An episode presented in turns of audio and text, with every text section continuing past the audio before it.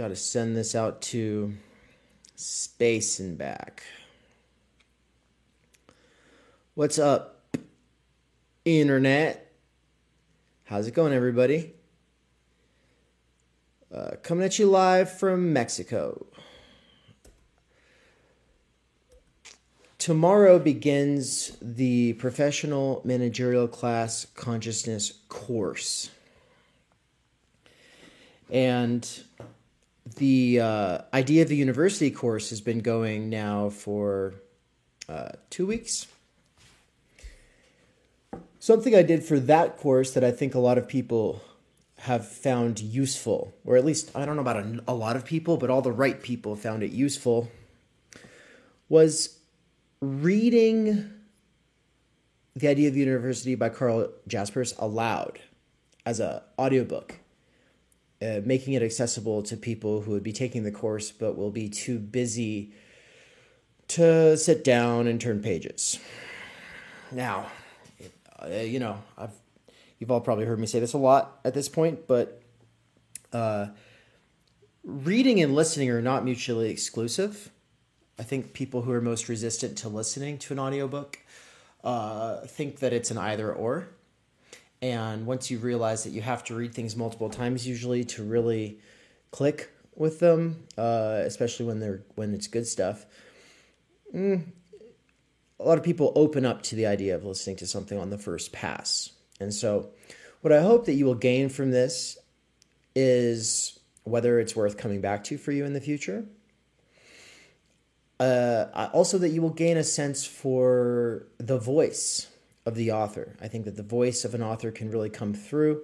And you get a sense for what they're about, uh, even just from an excerpt of some nonfiction. You can get a sense for where the author is coming from.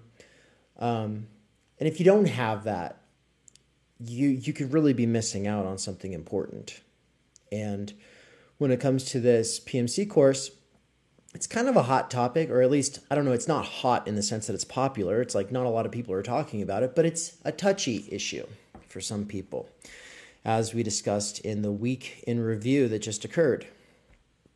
So, I think it would behoove us then, or like be beneficial in some way, to actually turn to one of the readings for the course. And if I have my way, I will do assisted readings for all of the excerpts for the PMC course.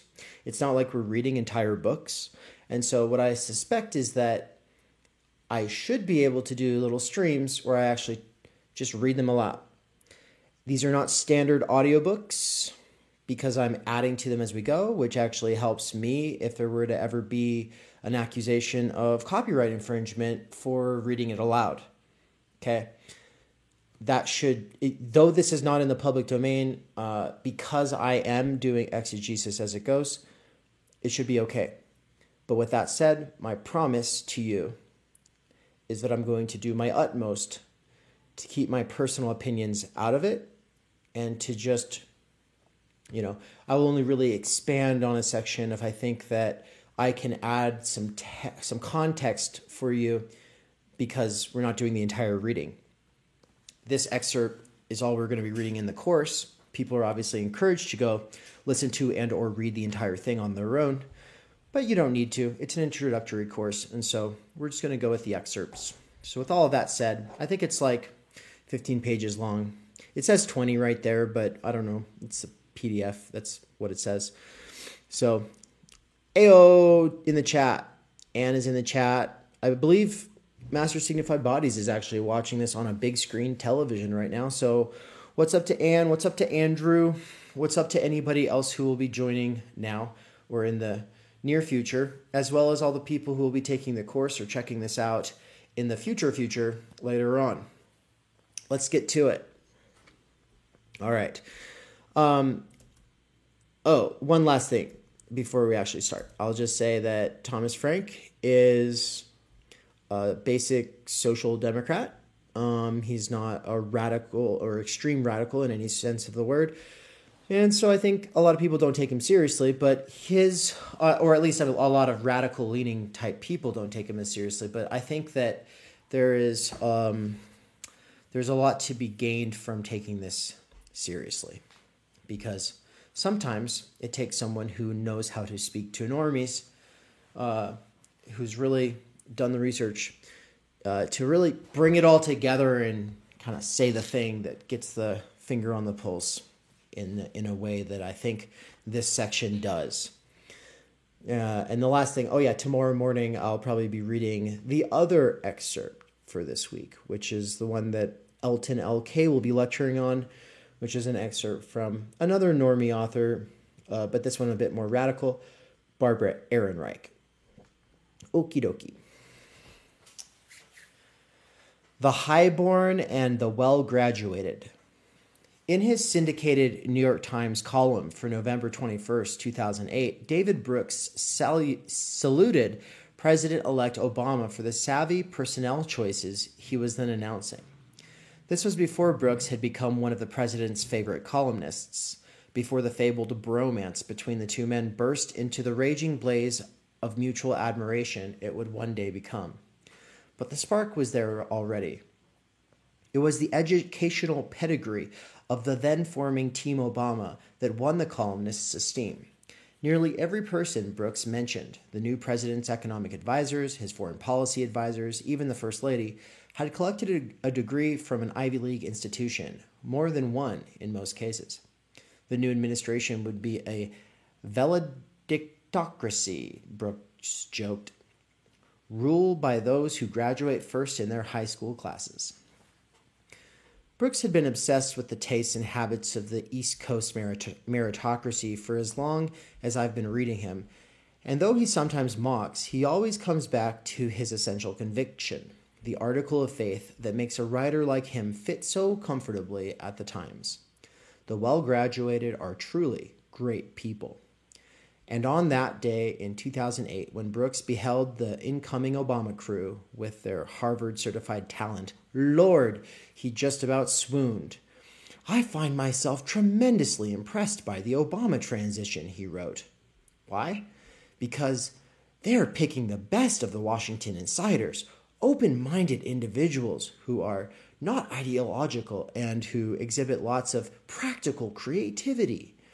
They were admired professionals, the very best their respective disciplines had to offer. Brooks did not point out that choosing so many people from the same class background, every single one of them, as he said, was a professional, might by itself guarantee closed minds and ideological uniformity. Nobody else pointed this out either.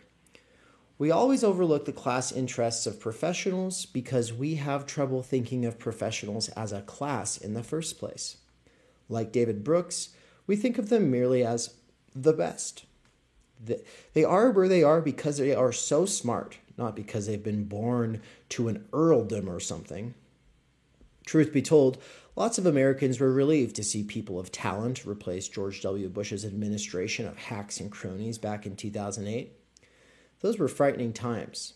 Still, if we want to understand what's wrong with liberalism, what keeps this movement from doing something about inequality or about our reversion to a 19th century social pattern, this is where we're going to have to look at the assumptions and collective interests of professionals, the Democratic Party's favorite constituency.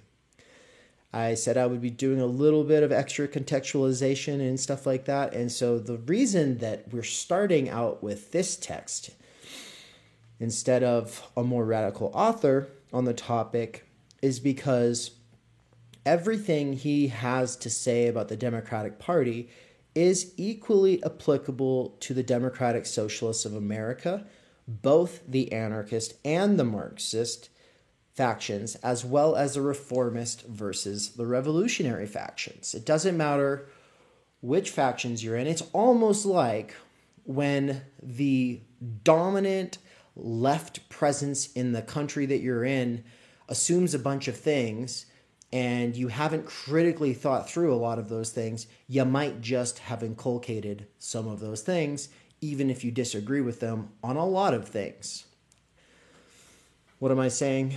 I think he does a good job saying it himself, so we'll just come back to it. The historian Christopher Lasch, a kind of cosmic opposite of David Brooks, wrote in 1965 that modern radicalism or liberalism can best be understood as a phase of the social history of the intellectuals. My goal in this book is to bring Lasch's dictum up to date. The deeds and positions of the modern Democratic Party, I will argue, can be best understood as a phase in the social history of the professionals. Who are the professionals? To begin with, they are not the same thing as Lasch's intellectuals. His category is made up mainly of writers and academics. It is defined by the critical stance they take toward the workings of society. They aren't really enough intellect there really aren't enough intellectuals to make up a distinct social class in the way that in the way that term is traditionally used. Professionals, on the other hand, are an enormous and prosperous group. The people with jobs that the people with the jobs that every parent wants their child to grow up and get. In addition to doctors, lawyers, the clergy, architects, and engineers, the core professional groups, the category includes economists, experts in international development, political scientists, managers, financial planners, computer programmers, aerospace designers, and even people who write books, like this one. Professionals are a high status group, but what gives them their lofty so and really quick and then that this is one of those things that people are going to say is well okay just because you have a high status group that doesn't make it a class i think that the person with a basis in marxism who cares the most about communicating with marxists would be barbara ehrenreich um, and uh, we will be discussing her a little tomorrow, but also her essential theoretical treatise on the topic of why this really is a class category uh, next week. So stay tuned for that. Professionals are a high status group, but what gives them their lofty position is learning, not income. They rule because they are talented, because they are smart. A good sociological definition of professionalism is a second hierarchy, second to the main hierarchy of money, that is, based on credentialed expertise, which is to say, a social order supported by test scores and advanced degrees and defended by the many professional associations that have been set up over the years to define correct practice, enforce professional ethics, and wage war on the unlicensed. Another distinguishing mark of the professions is their social authority. Ivan Illich, a critic prominent in the 1970s, also I was just talking about him the other day because he is like one of the main people referenced in critical pedagogy. Once defined professionals by noting their power to prescribe. Professionals are the people who know what ails us and who dispense valuable diagnoses. Professionals predict the weather, they organize our financial deals and determine the rules of engagement.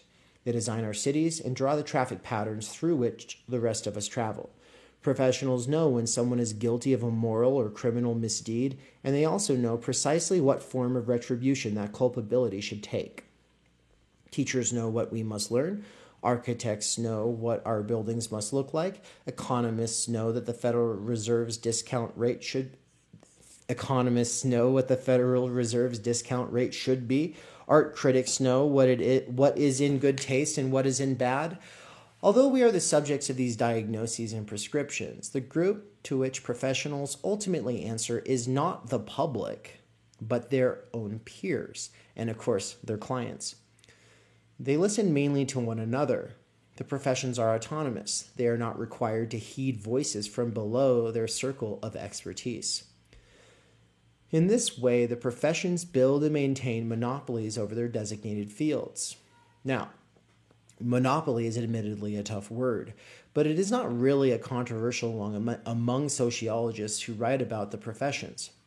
Monopolizing knowledge, according to one group of sociologists, is a baseline description of what professions do.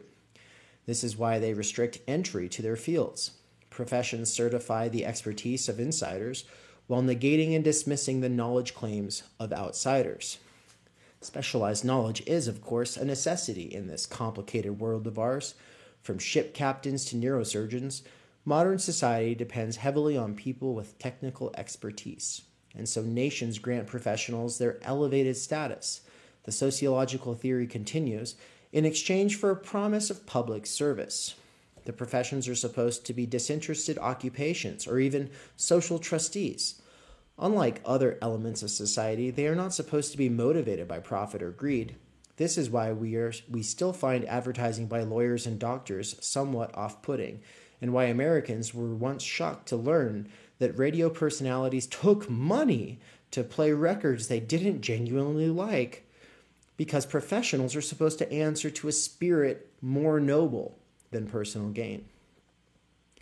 With the rise of the post industrial economy in the last few decades, the range of professionals has exploded. To use the voguish term, these are knowledge workers, and many of them don't fit easily into the old framework. They are often employees rather than independent practitioners, which, by the way, would make them not petty bourgeois taking orders from some corporate manager instead of spending their lives in private practice. These modern professionals aren't workers per se, and they aren't capitalists either, strictly speaking. Some professions share certain features with these other groups, however. The accountants at your neighborhood tax preparation chain, for example, are sometimes just scraping by, and teachers are often union members, just like blue collar workers. At the end of the scale, certain lucky professionals in Silicon Valley happen to be our leading capitalists. And the gulf between professional hedge fund managers and the rich folks whose money they invest is small indeed. As these last two examples suggest, the top ranks of the professions are made up of highly affluent people. They are not the billionaire Walmart clan, but they have a claim to leadership nevertheless. These two power structures, one of ownership and the other of knowledge live side by side, sometimes in conflict with one another, but usually in comity. And uh, I would just add uh, these two power structures, one of ownership and the other of knowledge, could have been stated as these two power structures, one of ownership and the other of control. So the ones who own the means of production are not the ones who control the means of production in most cases. Whereas Ford had overseen every aspect of his factories and the uh, the whole mechanized process of developing those Model T those Model Ts back in the day, the whole thing had come like he was there overseeing every aspect of it. He was essentially managing it and controlling it at the same time that he was owning it. Okay. But there is today this professionalism gap between the ones who control and the ones who own. And as we'll talk about from other sources later, the ones who control um, are the ones who have to make hiring and layoff decisions. They're the ones who have to re rationalize the workplace every time there's a profitability crisis they're the ones who often oversee mergers. And though the owners might have veto privileges on a variety of things, and obviously they have a vested interest in making the numbers go up, the management has its own interests that sometimes conflict with the owners. But in almost every case, their interests conflict with the longer term interests of the working class as a whole. The concern of this book is not investigating the particular expertise of any given profession, but rather the politics of professionalism in a larger sense. As the political scientist Frank Fischer writes in Technocracy and the Politics of Expertise, professionalism is more than an occupational category, it is a post industrial ideology. For many, it provides an entire framework for understanding our modern world. As a, as a political ideology, professionalism carries enormous potential for mischief. For starters, it is obviously and inherently undemocratic, prioritizing the views of experts over those of the public.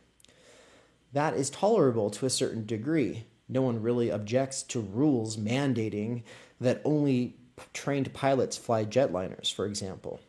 Yeah, right? Everyone prefers that trained pilots fly jetliners. But what happens when an entire category of experts stops thinking of itself as social trustees? What happens when they abuse their monopoly power? What happens when they start looking mainly after their own interests, which is to say, start acting as a class. Yo, Nance, welcome, welcome, welcome. Sup, Master Signified Bodies? Welcome, welcome, welcome. Good to see you both in the chat. I will try to keep my eye on chat, but also I will be reading because I the it's going to be a little engagement with the chat and mostly getting through this reading. But Nance, this is one of the uh, excerpts for the readings that I will be talking about tomorrow. I will be reading the other one in the morning, and you won't have to write a. Ref- First of all, no one has to write reflections when they're taking these classes. It's not mandatory, but if you want to do the thing, then um, that will be due next week. Um, next week on Wednesday is when I suspect I will read. I'll do a live stream reading Barbara Ehrenreich's full essay, the one that I was saying is a bit of a treatise on the topic. Uh, Nance says, coming to realize a lot of people who talk about the PMC use it incorrectly, or at least in a less careful way. I, I, I, you know, I don't know who the people are that use it in the first place, outside of like Catherine Liu, but um, I think that whoever was using the term must have done a very bad job using it. And it doesn't help that there's just, no, well, until tomorrow, no classes on the internet where you can really have a sort of introduction to the concept, where people who agree or disagree with the concept could have a shared basis in the textual world or field um, that has been developing the term. And if there was, I would have taken it. My God. Anyway, next section ruling in the name of knowledge. Americans have pondered these questions before. The profession's claim of superior, of superior authority and of a monopoly on the power to prescribe rubbed early Americans the wrong way, and in the first decades of the Republic, the country reacted harshly against them. In the Jacksonian period, a time of profound anti aristocratic feeling, the ideology of merit clashed in America with the ideological egalitarianism of the political system, as the sociologist Magali Larson writes. It was impossible to reconcile equality, Americans believed, with the professional ideal of a legally sanctioned clique of experts. Cartels and monopolies were in bad odor back then, and the public rebelled against the professions as attempts to maintain aristocratic entitlement through mystification and concealment, as, a, as an 1835 newspaper put it. Many states in those days took the revolt against professionalism so far as to repeal medical licensing requirements. The anti professional, and by the way, I don't think he's going to talk about it right here, but uh, this is something that gets brought up by a lot of the people I've read, and that is that the medical licensing requirements were often done in an openly hostile way towards local doulas, midwives, and uh, independent, um, usually women who were doing healthcare work. So the indigenous population of every locale everywhere. The anti professional spirit insisted for decades. The Farmers Alliance and the Knights of Labor, two 19th century workers' organizations, specifically excluded lawyers from membership. I myself have seen a populist inspired sculpture garden in western Kansas in which a figure labeled labor is crucified by statues representing the professions doctor, preacher, lawyer, banker. It sounds like a meme that got made into a statue. I guess I guess they were, I guess that the, the the the workers were were memeing all the way back then in the 19th century. But that's pretty crazy. I, I, I, I want to see that. I would actually, next time I travel to Kansas, okay, I, no one travels to Kansas, first of all. I, I travel through Kansas to get to Missouri where you can visit Michael Downs, or at least where I can. That's that's the only goal there. But maybe next time on my way through, gonna have to find this sculpture garden where the figure labor, labeled labor is being crucified by the uh, doctor, preacher, lawyer, banker. Amid the enormous strikes and the sudden catastrophic recessions of the Gilded Age, however, a group of reformers who came to be known as progressives came to see professionalization as a positive thing. Indeed, as the only hope for a society being torn apart in the war between capital and labor. Yes, and so this is where you can put your little radical hat on and think about how the old left, its successes in organizing the working class that was already self aware to some degree, having to have its own organizations because it lacked legal representation or rights. The old left was thwarted by progressives. Progressives were people who saw the successes of the old left and said, That's scary. I don't like it. And so, focusing on that period, which really comes down to at the exact same time that Lenin's doing what he's doing, you've got Woodrow Wilson, President Woodrow Wilson, followed by FDR. These guys, their entire projects was an explicitly elitist way of thwarting working class mobilization and their focus on public education and on professionalization at the time was a direct and explicit reaction to the successes that the workers' movement was seeing at the time. Professionals, recast now as an enlightened managerial class, were supposed to bring about an industrial peace that would be impossible under the profit motive alone. The progressives of this period could be frankly and openly elitist on the subject.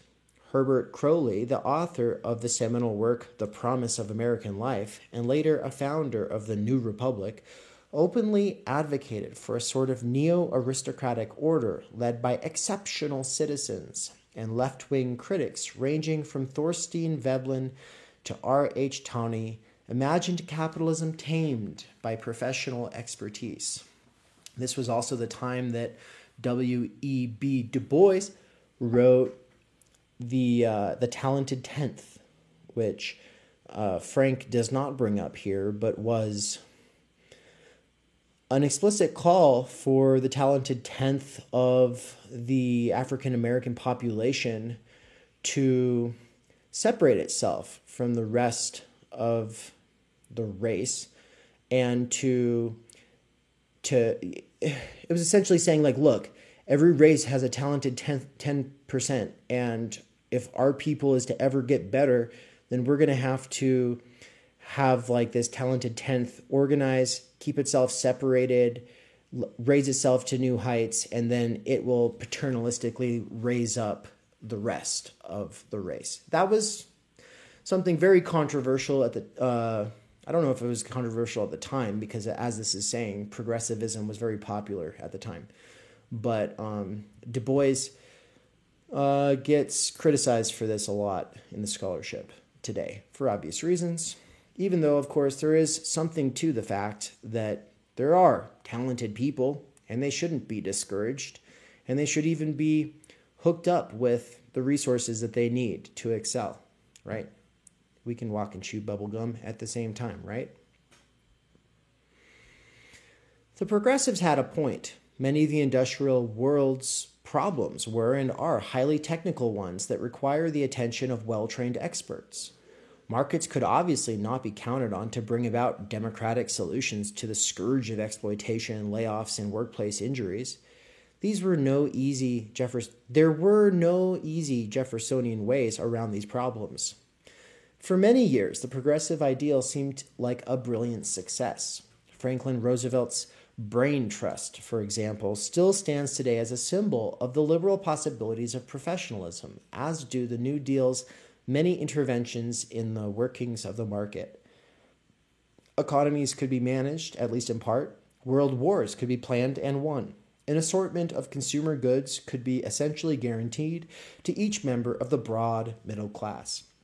The administration of FDR was something of a golden age for government by professionals, although, as we shall see, one that was different in important ways from our current regime of rule by expert. Let me confess here a nostalgia for the managerial professionalism that I have just described. It was, after all, the system that administered the country's greatest corporations, its news media, its regulatory agencies, and its welfare state in the more benevolent years of the American century. Here and there, in certain corners of our national life, this older organizational form still survives, keeping our passenger jets from exploding and our highway bridges from collapsing. But generally speaking, that system of professionalism was long ago subverted and transformed into something different and more rapacious. Today, we live in a world of predatory bankers, predatory educators, even predatory healthcare pr- providers, all of them out for themselves. I told you rhetorically this is normie shit. Like, he's acting like that wasn't the case back in FDR's time, but his, oh, I'm a bit nostalgic for those good old days is a head nod for the liberals who miss the good old FDR days. And I've met some people who were alive at the time who felt like this guy was saving the world. And in a lot of ways, coming out of the Great Depression was a transformative experience. And so, yeah, you can't really blame the people who he's trying to appeal to here. The corruption of the professions is a grand story in its own right, and one that parallels the story told in this book. It starts at roughly the same time, it features a number of the same characters, and so on. With a few exceptions, however, it is not my subject here. What concerns us is instead what concerns us instead are popular attitudes toward the professions, and by the 1970s they were definitely starting to sour. Technocracy was the new term for describing the reign of professionalism, and its connotations were almost entirely negative. Rule by expert, it began to seem, excluded rule by the people. It was dehumanizing and mechanical. In a technocracy, the important policy decisions were made in faraway offices that were insulated from the larger world of society. The people making the decisions identified far more with society's rulers than, than they did with the ruled, and their decisions often completely ignored public concerns. Busing was one of the era's classic examples of failed technocratic overreach. Which, by the way, if all you've ever thought is that the desegregation era's busing was a positive, positive all the way down, then why does the opening essay of the critical race theory reader, put together by Harvard Law professor Kimberly Crenshaw and crew. Uh, why does it? Why is that opening essay about how much of a technocratic oversight and sort of disaster the busing era was in the first place? He doesn't cite that, um, but I find it interesting that here you have someone. I mean, yeah, in, in every way, shape, and form, Kimberly Crenshaw is a PMC uh, kind of uh, talking head in the radical, radical sphere. Um, but at least one thing that they can agree on is that uh, busing was one of the classic examples of a failed technocratic overreach. Another was the Vietnam War, a, cat- a catastrophic intervention in which tens of thousands of working class Americans were sent to their deaths, not to mention the vast death toll among the Vietnamese themselves largely because foreign policy professionals in Washington were unwilling to listen to voices from outside their discipline bearing uncomfortable news. The problems of technocracy were never solved. Instead, technocracy became a way of life with its own mass constituency. Today, as we are so often reminded, we live in a post industrial age, and in this advanced state of civilization, the demand for expertise has become enormous. Knowledge industries such as software, finance, communication, surveillance, and military contracting are the vital economic sectors of our time, and the corporate world has proceeded to bulk up with armies of middle managers, efficiency experts, laboratory scientists, and public relations specialists. As the professional managerial class grew, its political alignment also changed. Between the Eisenhower era and today, professionals undertook a mass migration from the Republican to the Democratic Party for reasons that will become apparent as we proceed. In fact, according to the sociologists Jeff Manza and Clem Brooks, professionals went from being the most Republican social formation in the country in the 1950s to being the most democratic by the mid by the mid 90s. Professionalism is post industrial ideology, and today the Democrats are the party of the professional class. The party has other constituencies, to be sure minorities, women, and the young, for example, the other pieces of the coalition of the ascendant. But, prof- but professionals are the ones whose technocratic outlook tends to prevail. It is their tastes that are celebrated by liberal newspapers, and it is their particular way of regarding the world that is taken for granted by liberals as being objectively true.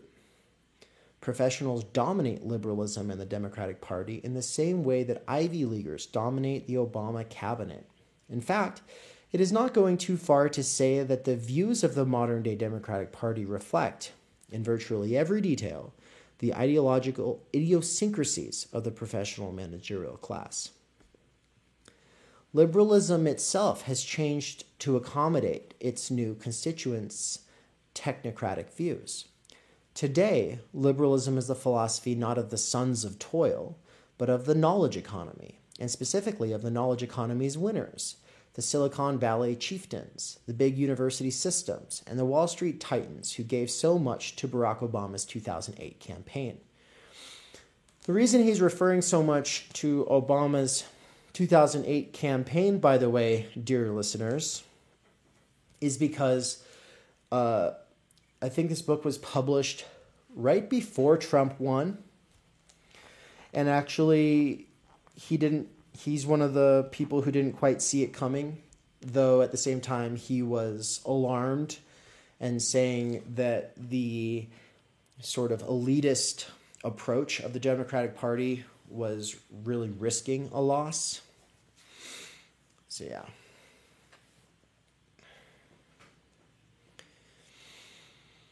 Liberal thinkers dutifully return the love, fussing over their affluent, highly educated sweethearts with all manner of flattering phrases. These high achieving professionals are said to be the wired workers who will inherit the future, for example. They are a learning class that truly gets the power of education. They are a creative class that naturally rebels against fakeness and conformity. They are an, innova- uh, an innovation class that just can't stop coming up with awesome new stuff. The phrase I will apply to them in the pages that follow is the liberal class, a designation I borrow from the radical writer Chris Hedges, although with a pretty big caveat.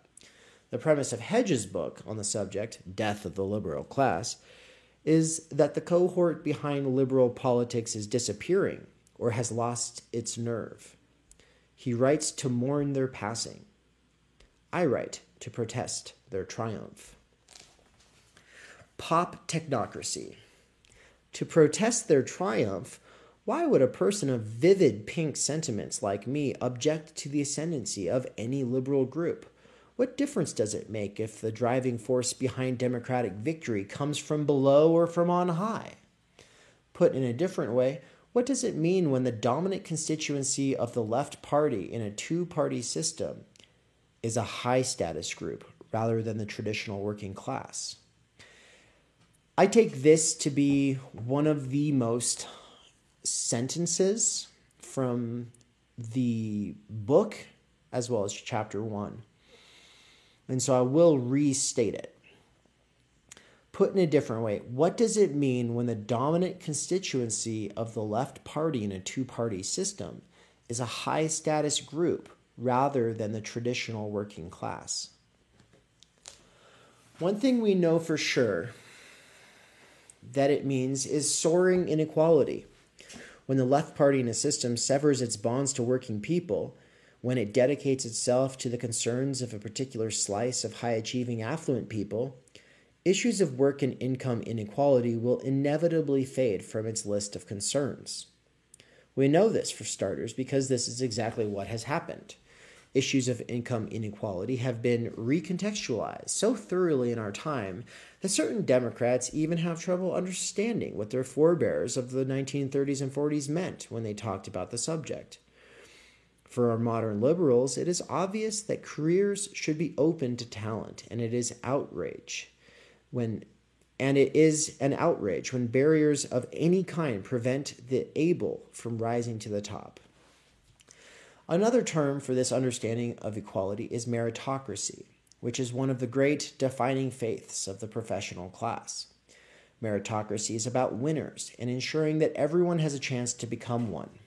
Quote, the areas in which the left has made the most significant progress, writes the journalist Chris Hayes, gay rights, inclusion of women in higher education, the end of de jure racial discrimination, are the battles it has fought or is fighting in favor of making the meritocracy more meritocratic. The areas in which it has suffered its worst defeats, collective action to provide the to provide universal public goods, mitigating rising income inequality, are those that fall outside the meritocracy's purview. Another reason we know that a party of professionals will, will care little about inequality is because professionals themselves care little about it.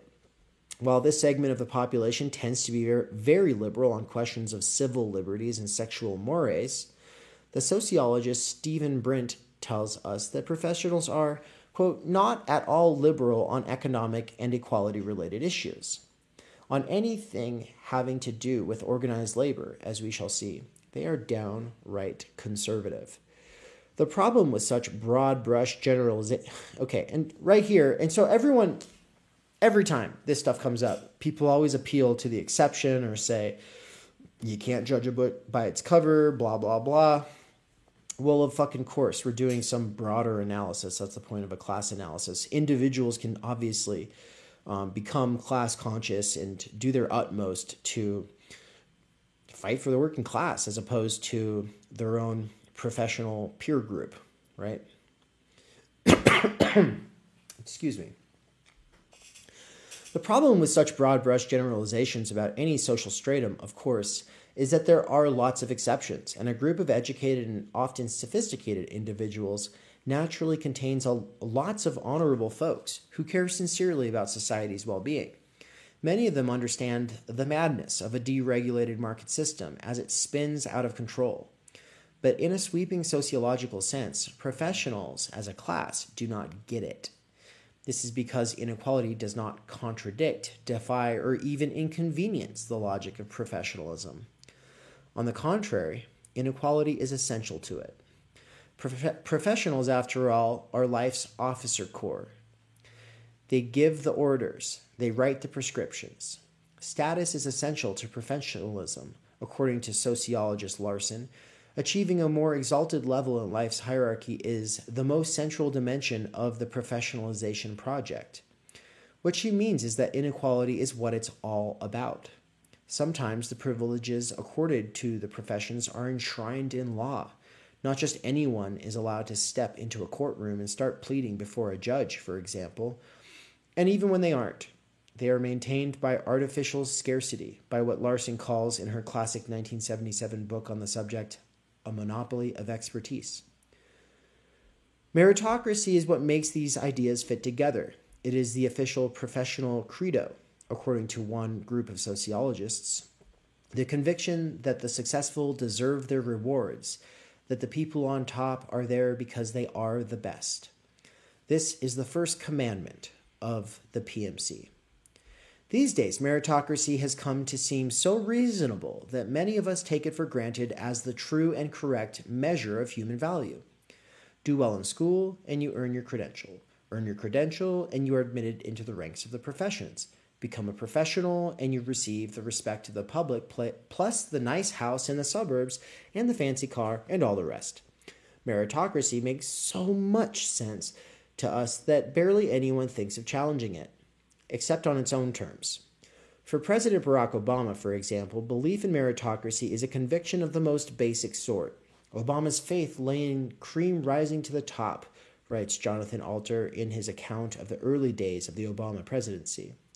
The president believed this, Alter continues, for the most personal of reasons, because this was the system that had propelled him to the top. Because he himself was a product of the great American post war meritocracy, Alter continues, he could never fully escape seeing the world from the status ladder he had ascended. Obama proceeded to fill his administration with the graduates of the most prestigious universities and professional schools, in turn causing David Brooks to feel such optimism for the country. At some level, Alter writes, Obama bought into the idea that top drawer professionals had gone through a fair sorting process, the same process that had propelled him and Michelle to the Ivy League, and were therefore in some way deserving of their elevated status. What this doctrine means for the politics of, and I have to say, at this point, for me, honestly, I there's I wouldn't blame a person for saying so. So, right? Like what? We just we just hate all hierarchies. Is that the no? I mean, humans should reach for the stars and do their best to become the best at whatever it is that they set themselves to. We want the best doing things, right? But just because you have a degree or just because someone else went to the same university as you doesn't mean that you're like in some elevated peer group that is elite because of merit. First of all. But there's a bigger problem, a much, much, much bigger problem, and that is the way that this sort of whitewashes um, inequality. Okay. It, it sort of takes inequality and says, look, we shouldn't be worried about poverty per se. We just should be worried about the wrong people being in poverty, as in talented people who, if they had had the right resources, could have risen from that situation. Okay. Everyone else just deserves to be there, though. That's the thing. That's the subtext there. What this doctrine means for the politics of income inequality should be clear a profound complacency. For successful professionals, meritocracy is a beautifully self serving doctrine, entitling them to all manner of rewards and status because they are smarter than other people. For people on the receiving end of inequality, for those who have just lost their home, for example, or who are having trouble surviving on the minimum wage, the implications of meritocracy are equally unambiguous. To them, this, ide- this ideology says, forget it. You have no one to blame for your problems but yourself. Now, obviously, Republicans also adopt this speaking point. The, there is a right PMC in this country as well. Not in Mexico. Well, there probably is in Mexico. I, I don't mean this country. I mean the, the author's country. There is no solidarity in a meritocracy. The very idea contradicts the ideology of the well graduated technocrats who rule us. As we shall see, as we shall see, leading members of the professional class show enormous respect for one another, what I will call professional courtesy, but they feel precious little sympathy for the less fortunate members of their own cohort, for the adjuncts frozen out of the academic market for tenure, for colleagues who get fired, or even for the kids who don't get into good colleges that life doesn't shower its blessings on people who can't make the grade isn't a shock or an injustice. It's the way things ought to be. This has all sorts of important consequences for liberalism, but let us here take note of just one before proceeding. Professionals do not hold that other democratic constituency, organized labor, in particularly high regard. This attitude is documented in study after study of professional class life. One reason for this is because unions signify lowliness, not status. But another is because solidarity, the core value of unions, stands in stark contradiction to the doctrine of individual excellence that every profession embodies.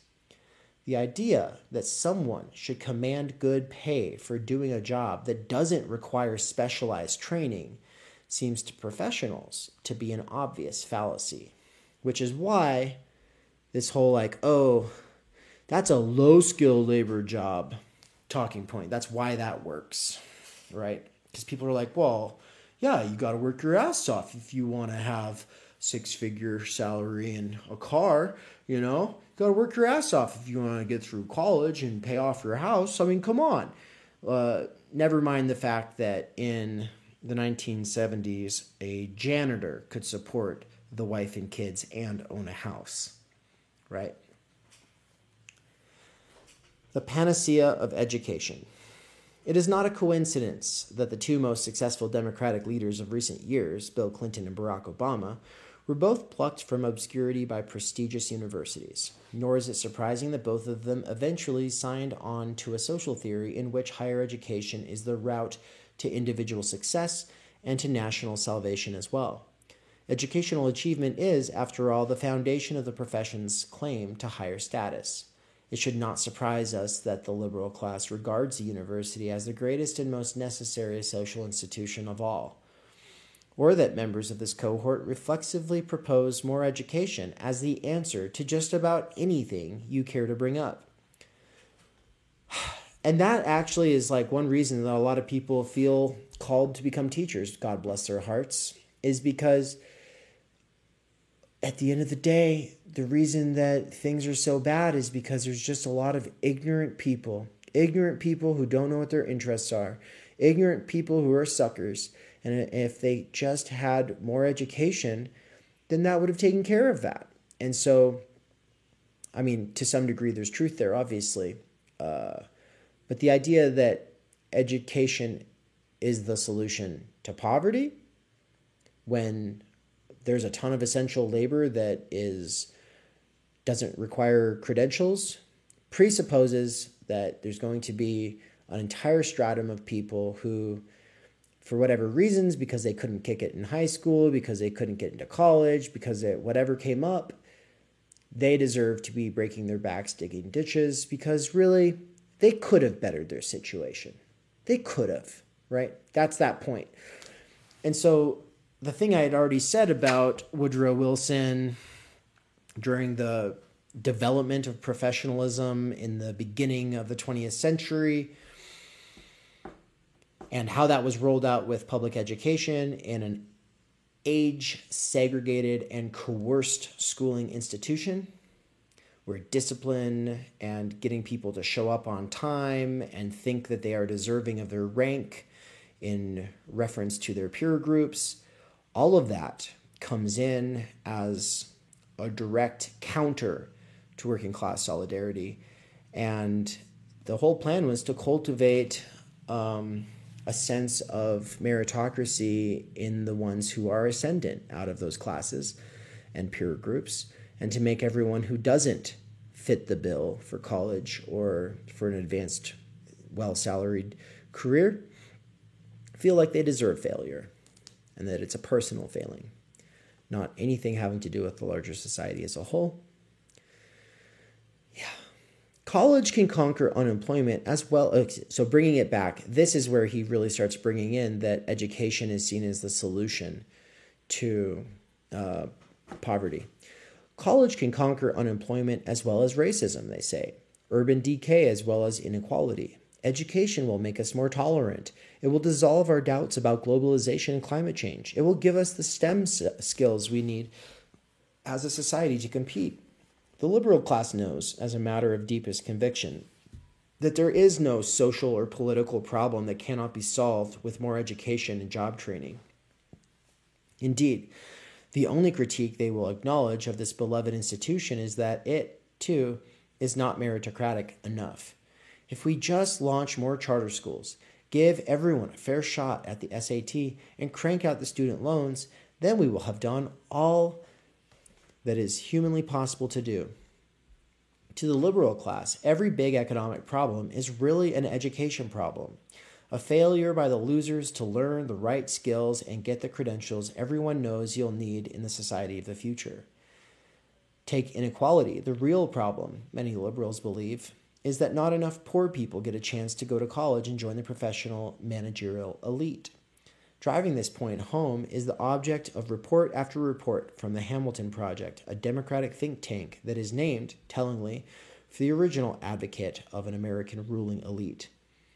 Other leading members of the liberal class have flogged the point relentlessly over the years. A sampling, in bullet point form, if there is an income divide in America, it is over education, wrote Democratic media strategist Bill Knapp in the Washington Post in, 2000, in 2012. And this makes sense. People who are better educated should make more money. What I fundamentally believe, and what the president believes, Arne Duncan, Obama's Secretary of Education, told a reporter in 2012, is that the only way to end poverty is through education. The best way by far to improve economic opportunity and to reduce inequality is to increase the educational attainment and skills of American workers, declared Federal Reserve Chairman Ben Bernanke to the graduating class at Harvard in 2008, a group much perturbed by inequality. Thomas Friedman, Obama's other favorite newspaper columnist, comes back to the subject again and again. Quote, the biggest issue in the world today is growth, and in this information age, improving educational outcomes for more young people is now the most important lever for increasing economic growth and narrowing income inequality, he wrote in 2012. In other words, education is now the key to sustainable power. To the liberal class, this is a fixed idea, as open to evidence based refutation as creationism is to fundamentalists. If poor people want to stop being poor, poor people must go to college. But of course, this isn't really an answer at all. It's a moral judgment handed down by the successful from the vantage of their own success. The professional class is defined by its educational attainment and every time they tell the story that what it needs is more schooling, they are saying inequality is not a failure of the system, it is a failure of you. This way of thinking about inequality offers little to the many millions of Americans, the majority of Americans, in fact, who did not do who did not or will not graduate from college.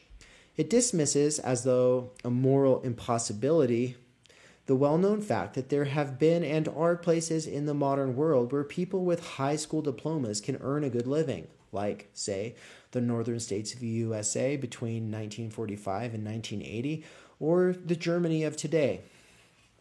Then there are disturbing reports like the recent study showing that in terms of wealth, black and Hispanic college graduates actually fared significantly worse in the late recession than did members of those groups who hadn't gone to college. The people in question were the ones who did everything right, who went through life the way our society instructs us to, and they were punished for it. And that's only the beginning of the problems. Who is to say that a college degree by itself is the silver bullet? In the arms race of merit, perhaps it's getting straight A's that makes you worthy, or going to a good school or studying the STEM subjects, or not wasting time on the STEM, on the STEM subjects. Even then, the education panacea offers nothing to the ones who check every box and who still find, after they graduate, that there are simply no jobs out there and that the jobs that exist pay poorly. A panacea, by the way, is like a grand solution to everything. So to say the education panacea is to say education as the grand solution to everything. But nothing can dissuade the leaders of the liberal class from this faith. Not the many scandals reverberating through the universities, not the much discussed misery that has engulfed high achieving humanities PhDs, not the crushing weight of the student loans, not the perverse fact that the quality of American higher ed has declined while its price tag has grown so massively. Nor can the leaders of the professional class see the absurdity of urging everyone else to do exactly as they themselves did to make their way to the top. It is as if some oil baron were to proclaim that the unemployed could solve their problems if they just found good places to drill for oil. Or if some mutual fund manager were to suggest that the solution to inequality was for everyone to put their savings in the stock market. How's it going, everybody? What's up, chat? What's up? What's up? What's up? How's it going? We're nearing the end here. I will probably say a few concluding thoughts. Um, I like that he's about to get into a section that will draw upon the book by Jeff Schmidt, the author of Disciplined Minds, because that has been, for me, a very powerful book. This next section is called The Pathologies of Professionalism. And uh, I guess I'll just make a quick little announcement here. Uh, tomorrow at uh, eight. Wait, yeah, tomorrow at eight p.m. New York City time, which is to say 5 p.m. Uh, LA time, begins the course Professional Managerial Class Consciousness, taught by yours truly, as well as Elton LK of the Working Class Intelligentsia podcast. He's someone I met through organizing work, and I really love everything that he does. And so, um, though we have our various disagreements and things, we ultimately come together around, I think, all the most important things. And so, this course is one you will probably be seeing bits of in the near future on this channel, like you are right now, even if you're not signed up for it. But if you do want to sign up for it, it is $50. If you are broke as fuck and want access, um, you can always reach out to me at theoryplebe at gmail.com and we'll talk about it. Uh, I don't want finances to block access. But at the same time, most courses are sold for hundreds of dollars, and so the software to run a course, if you're going to do it right, is not cheap. And it comes with all kinds of cool features like dedicated forums so that as time goes on, the Theory Underground will develop conversational hubs where you can expect that if you are a part of the conversation or that if someone else is a part of the conversation that you are in, they have or are doing some of the same readings because conversation with people who don't have a shared basis in the texts are generally bullshit. Yeah, I think so anyway. Well, anyway, it's only 50 bucks and it's going to go for 8 weeks. There will be four meetings with lectures and on the in between weeks people have the option of posting their reflections in the forum. And uh, what I really look forward to is that uh, on the in between weeks, I will do streams doing more of these assisted readings. Doesn't that sound fantastic? Doesn't that just make you so excited? Because you were like, oh my God, I should be reading, but I just can't because I'm too tired and I just want to sit here and play Tetris. And then here I am, I'm doing this, and there you are, just like Anne, playing Tetris right now. I love, I love that she's playing Tetris right now. I'm jealous. I've been playing a lot of Tetris lately. I broke my high score. Feel very good about it. Okay, the pathologies of professionalism. Having people of talent run the vast federal apparatus is clearly a desirable thing. The EPA and the Nuclear Regulatory Commission ought to be under the direction of people who know what they're doing, as surely as qualified engineers should design our bridges and historians should be the ones who teach history. But what we but what are we to make of our modern day technocracy, a meritocracy of failure, in which ineffectual people rise to the top and entire professions, accountants, real estate appraisers, etc., are roiled by corruption scandals? The answer is that the professional ideology brings with it certain predictable recurring weaknesses. The first of these pitfalls of professionalism is that the people with the highest status aren't necessarily creative or original thinkers. Although the professions are thought to represent the pinnacle of human brilliance, what they are actually brilliant at is defending and applying a given philosophy. I hate that he used the word philosophy there, really. What he means is a given worldview or ideology. In Disciplined Minds, an important description of the work life of professionals, the physicist Jeff Schmidt tells us that ideological discipline is the master key to the professions. Despite the favorite 60s slogan, professionals do not question authority. Their job is to apply it. This is the very nature of their work and the object of their training, according to Schmidt. By his definition, professionals are obedient thinkers who implement their employer's attitudes and carefully internalize the reigning doctrine of their discipline, whatever it happens to be. In addition, the professions are structured to shield insiders from accountability. This is what defines the category. Professionals do not have to listen. They are the only occupational group, as a sociologist Eliot Freidson put it many years ago, with the recognized right to declare outside evaluation illegitimate and intolerable. Exhibit A of these interlocking pathologies is economics, a discipline that often acts like an ideological cartel set up to silence the heterodox.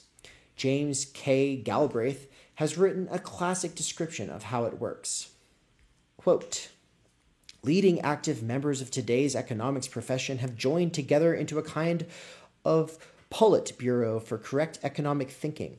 As a general rule, as one might expect from a gentleman's club, this has placed them on the wrong side of every important policy issue, and not just recently, but for decades. They predict disaster when none occurs. They deny the possibility of events that then happen. No one loses face in this club for having been wrong. No one is disinvited from presenting papers at later annual meetings and still less is anyone from the outside invited in. End quote. Thank you, Methods World, for saying that you're enjoying my work and that you found my channel on Reddit. I did not realize anyone on Reddit was so cool as to share this content. So thank you. It's good to know. Um, professional econ- ec- professional economists, uh, and I, by the way, I did not mean for that to be a diss on Reddit. Reddit has a lot of the best conversations and answers to questions that you can find when just searching for answers to questions. Um, so I did not mean that to be a diss on Reddit. I just did not know. People were sharing my stuff. Thank you. Professional economists screw up again and again, and no one cares.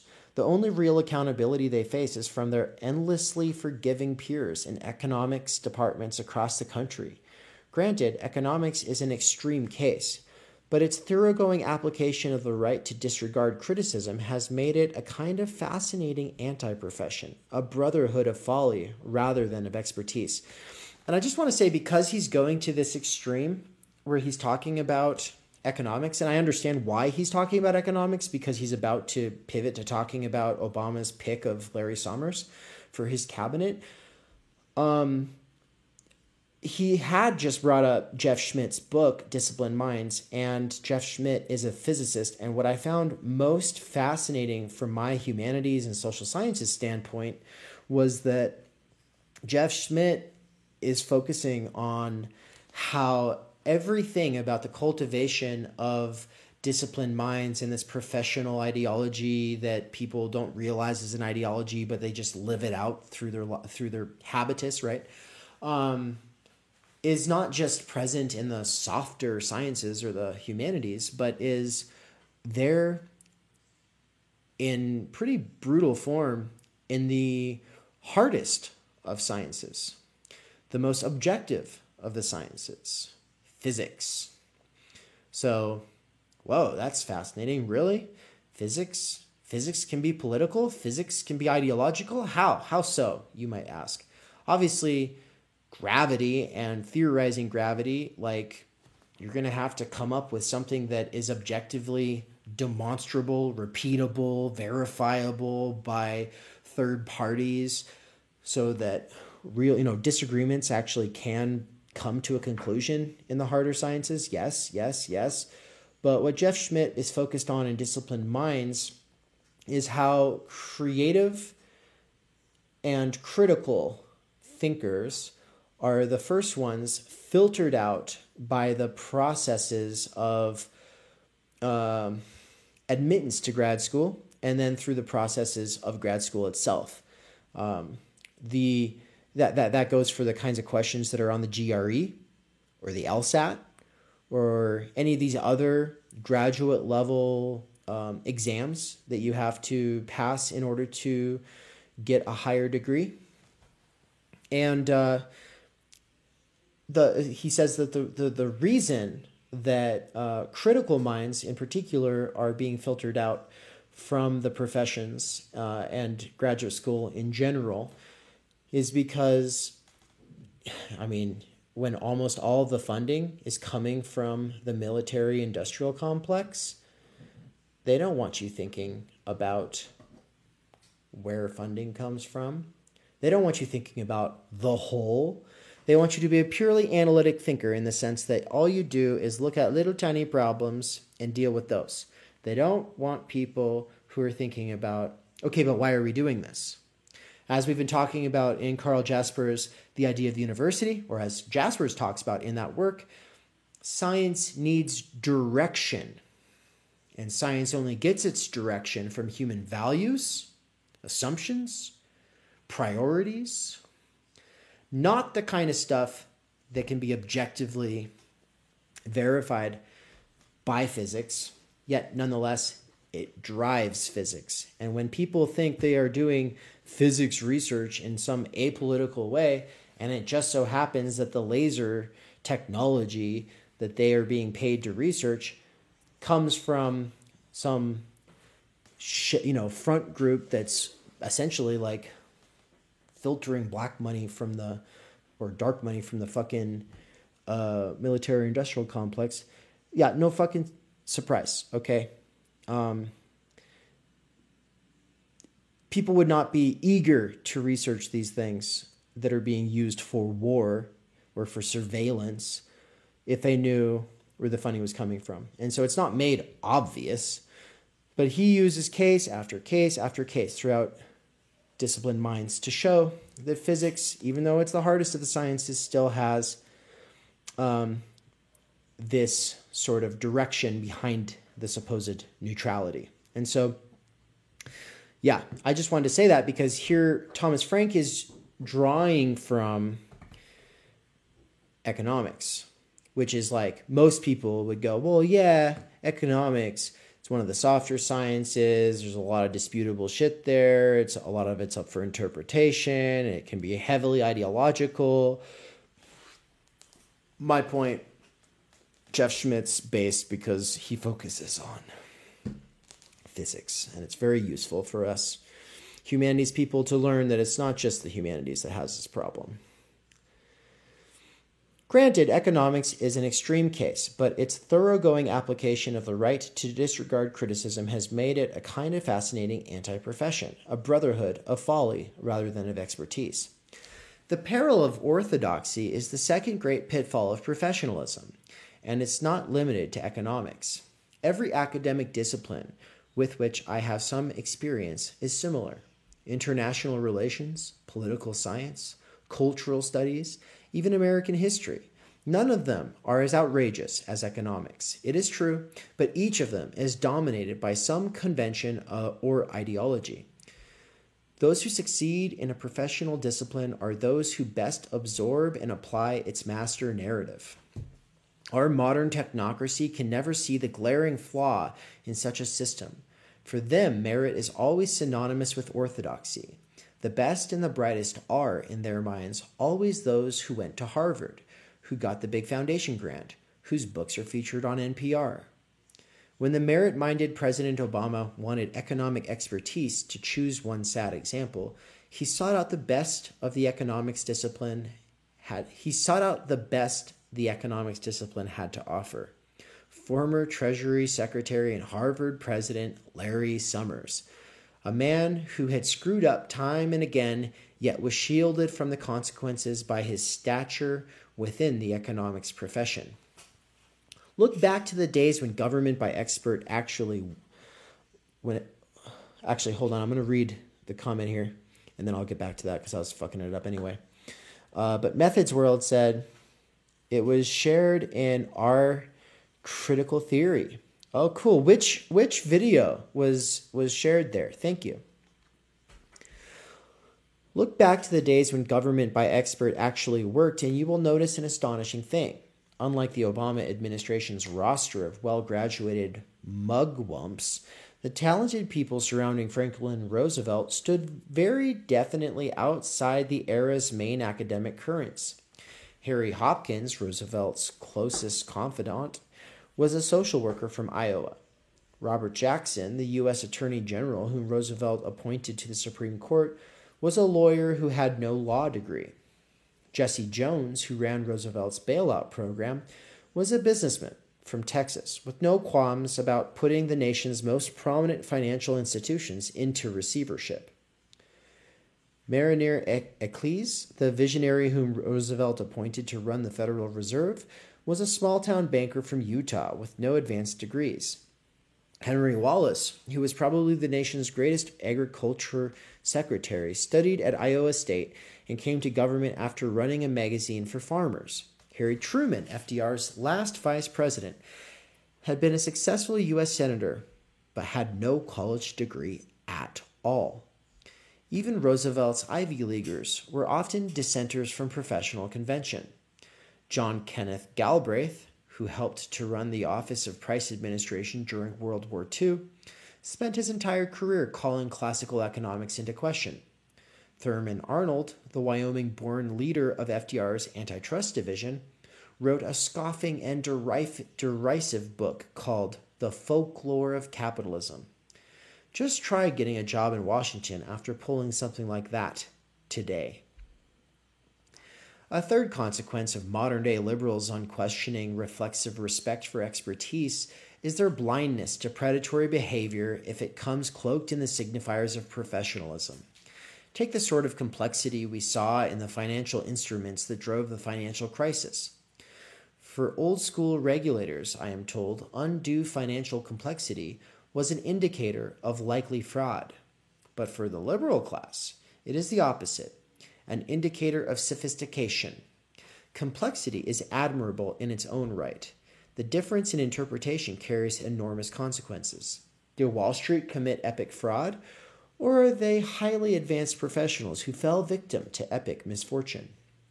As we, as we shall see again and again, modern day liberals pretty much insist on the latter view, treating Wall Street with extraordinary deference, despite all that went despite all that went on during the last decade.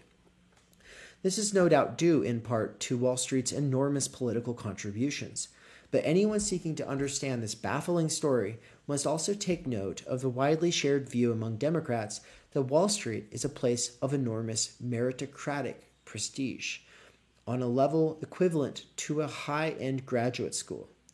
Wall Street's veneer of professionalism is further buttressed by its complicated technical jargon, which, like other disciplines, the financial industry uses to protect itself from the scrutiny of the public. One final consequence of the ideology of professionalism is the liberal class's obsessive pining for consensus. I have already mentioned President Obama's remarkable zeal for bipartisan agreement. As we shall see, this is not his passion alone.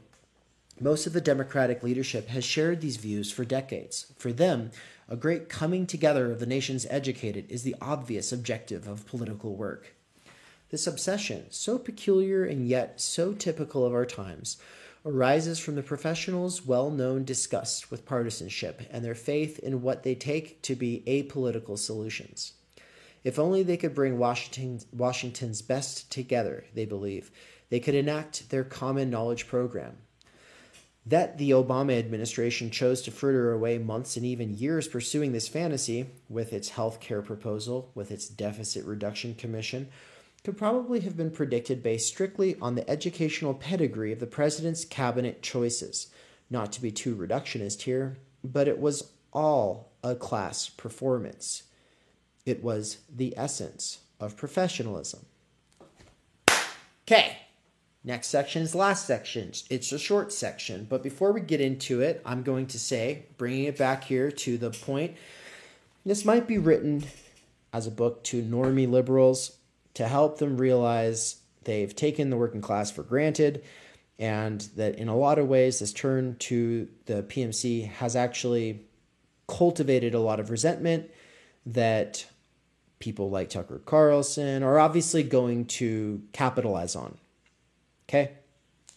So it might be that that is the case. And therefore, he's not going to be applying this analysis to the broader left, especially not the radical left. But I think that obviously that is what uh, Barbara Ehrenreich is going to do, and you'll hear a little bit about that tomorrow. But more importantly, bringing it back to ideology, this is not an ideology where you're sat down in a classroom and they put it up in bullet point form and say, you have to memorize the 10 commandments of professionalism. And once you've learned these, you'll be able to get your degree. Once, no, no, no, no. It's not, it's, it is something inculcated. It's the sense of entitlement, of deservingness that comes with status, or of the sense of, oh, I deserve my failure if you didn't do so well in that, you know, sorting system called schooling. Okay. But this critique does not just apply to the Obama administration. It's common today to hear DSA members say that meritocracy is bad. What they have in mind, obviously, might include the Obama administration, but also goes against Republicans. Fair enough. But the sense that if you're not one of the elect, your job is to listen and take orders. If you're not one of the ones of the representative knowledge class, then you, if you're a good one, you're going to follow and obey. And if you're skeptical or critical or ask a lot of questions, then they'll act like you're getting uppity. They'll act like you're getting out of place, that you're out of order. Who are you to question? Who are you to try to understand things for yourself? What is this? Mind your own business, listen to the experts, shut the fuck up, get back to work that sentimentality, that mindset, that mode that generally gets characterized as PMC dominates organizing spaces throughout the United States. It doesn't matter if they're Democrat or if they're anarchist or if they're Marxist. It doesn't matter. It's everywhere. That's not to say that this is an insurmountable problem. It does not to say that we need to replace people who are representatives with direct democracy or let the workers decide for themselves or we'll just take our notes from the worker. It, it, that not, none of those things are entailed by questioning this ideology. What the solutions are and how to navigate the fact that this is the situation is a question that needs to be thought through seriously by anyone who is in one of these representational roles. Whether you're doing something on social media, on YouTube, uh, mainstream, independent media, it doesn't matter. It's something that's incumbent on anybody who's looking to make things better, not worse. Because if you're looking to make things better, not worse, don't lean into this shit. Don't lean into this mindset. Don't lean into this mode. Okay? That is the first major point that I was hoping to convey tonight. Oh, the video they shared on Reddit was the video in defense of Slavoj Žižek. Well, that's fantastic. I'm so glad and grateful that they shared that. Thank you to whoever shared that, and thank you for uh, letting me know, Methods World. That's really cool. Um, I love that stream. The In Defense of Slavoj Žižek stream was one of the most fun evenings I've had this year, for sure. On the liberalism of the rich, final section. Here we go. Let's do it. I am pressing on a sensitive point here. Democrats cherish their identification as the party of the people, and they find it unpleasant to be reminded that affluent professionals are today among their most dedicated supporters. Democrats' close relationship with the successful is not something they advertise or even discuss openly. Exceptions to this rule are rare. One of the few works I know of that seems to approve, albeit with reservations, of liberalism's alliance with a segment of the upper crust is the 2010 book Fortunes of Change, written by the philanthropy journalist David Callahan. The premise of his argument is that our new liberal plutocracy is different from plutocracies of the past because rich people today are sometimes very capable. Those who get rich in a knowledge economy, the journalist tells us, are well schooled. They often come from the ranks of highly educated professionals, and consequently, they support Democrats, the party that cares about schools, science, the environment, and federal spending for research. It is not a coincidence, Callahan continues, that some of the biggest zones of wealth creation are near major universities. The smart get richer and the dumb get Republicans, I guess. If we accept this equation between wealth and educational accomplishment, it begins to seem unremarkable that in 2008, hedge funds and investment banks made Barack Obama the first Democrat to outraise his Republican opponent on Wall Street. There's a simple reason that financial firms rallied to the Democrat on that occasion, Callahan suggests.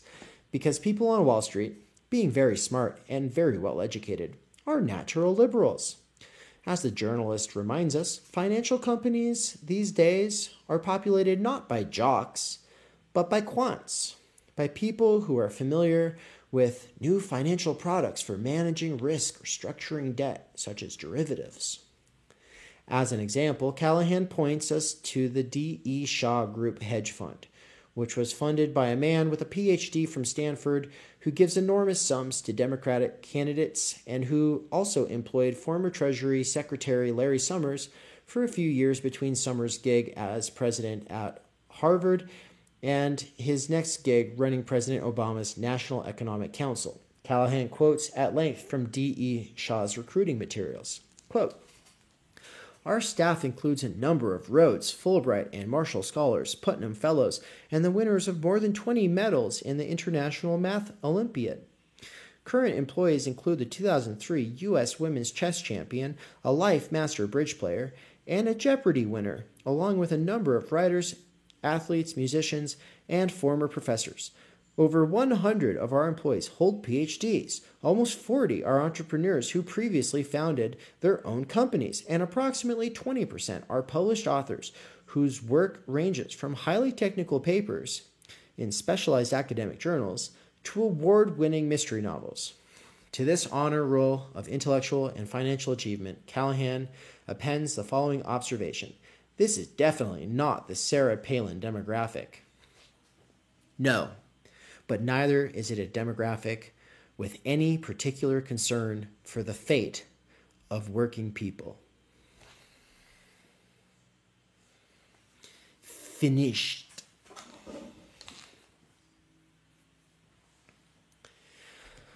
Okay, everybody, thank you so much for joining this evening.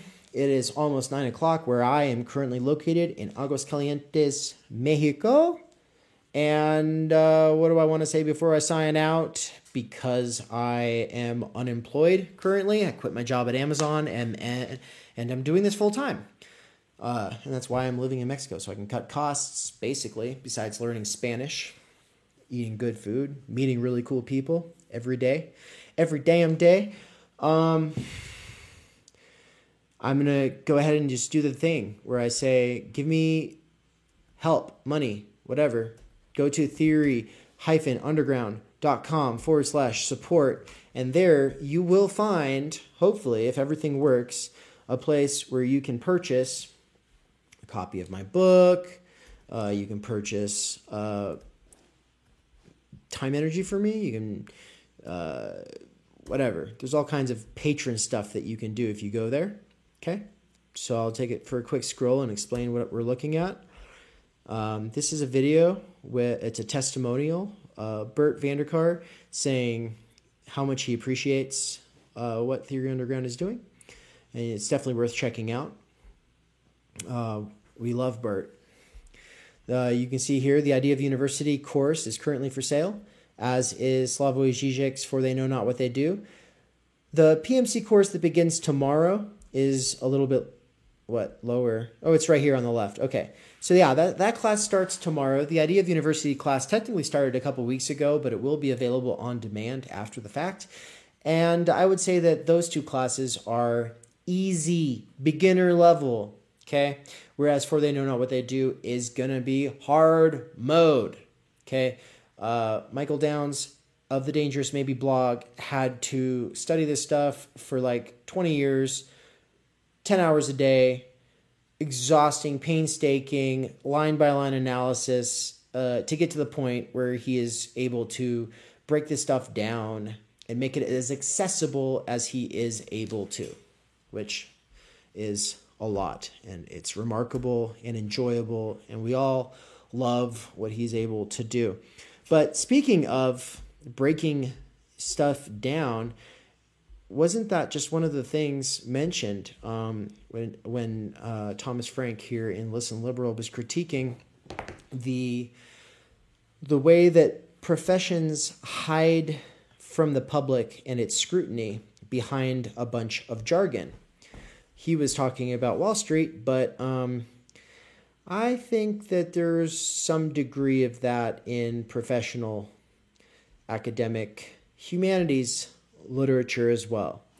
There's a way in which a person can write an entire article and you finish reading it and you go, So? And? What knowledge was just produced? What, what are they even saying? Even if you know the primary texts that the professor or the author is drawing off of, you're still over here going, And? Why should I care? And in a lot of cases, you probably shouldn't. It's probably not good for you to care too much. But that's why we at Theory Underground care a lot more about primary texts than we do academic literature, the kind of stuff that circulates in journals only five people will read, that's ultimately just a way of fitting in with some group where you're going to go to a conference. I'm not saying it's all like that. I have friends, I have friends in the university, they do very important work, they're very serious researchers. It's very impressive stuff. But um, without a self awareness about how the ideology of professionalism and the PMC functions, uh, specifically in the reproduction of a class society, there's really no hope, is there? Because, uh, I mean, while we're all kind of used to being critical of the Obama administration at this point, I think it's quite common, I think, for leftists to assume, well, if it was me and my people, if it was me and my clique, if it was us, the ones who get it, if we were in that position calling the shots, we would have done it so differently. And I mean, maybe that's true, but also there's also all of these assumptions that bring with it a sort of posture, a sort of condescending, sneering, command and conquer telling people what to do, micromanaging people's daily lives, their thoughts, everything that comes with it. And it's repulsive to regular people. And the critique that this is all just populism is also bullshit. Thomas Frank is a critic of populism, although he defends uh, the, the American tradition and roots of populism uh, from people who just say, oh, it's just racism. Uh, he goes, no, it, Nothing good will ever come from being anti populist. You don't have to be a populist to stop being anti populist. But being anti populist is suicide, especially in the United States. Being anti populist means telling people they shouldn't find out for themselves, telling people they shouldn't think for themselves, telling people they don't have business reading these books or trying to discuss these things on the internet with other people. No, they should get back to work. They should mind their own business. They should listen to experts and take orders. And if they're, if they're not doing that, then they will be stigmatized as responsible for everything bad in the world. Well, we don't like that. At least I don't. And uh, yeah, so anyway, if you want to make a donation, theory-underground.com forward slash support. We are a new organization. Um, this website is less than a month old. Uh, it's already got over 50 members. Um, and it's got basically a social media platform that's linked up to courses. It's everything, almost everything that I've been dreaming of for years and years and years and trying in all kinds of ways to make real. So it's kind of kind of here, folks. Kind of excited about it. You see this little notification up here? Oh, you can't because it's cut off on the screen. Watch, watch this little notification. That's new. You see that? if I were to click that, you would see private messages, or at least a private message that someone sent to me.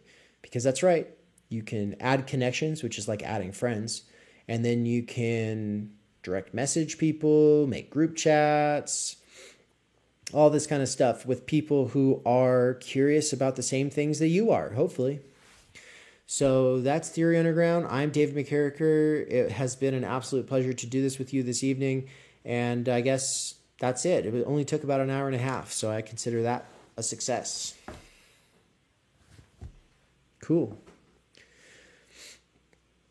Sorry about these glasses, by the way. These are so dorky, but they're important because I'll get a headache if I spend too much time on a screen. It's the blue light filter that I need these for. So, anyway, hope you all have a good night. Bye bye. See you in the morning when we will be back to do a different excerpt an assisted reading of a section from Barbara Ehrenreich's popular book, Fear of Falling. Adios.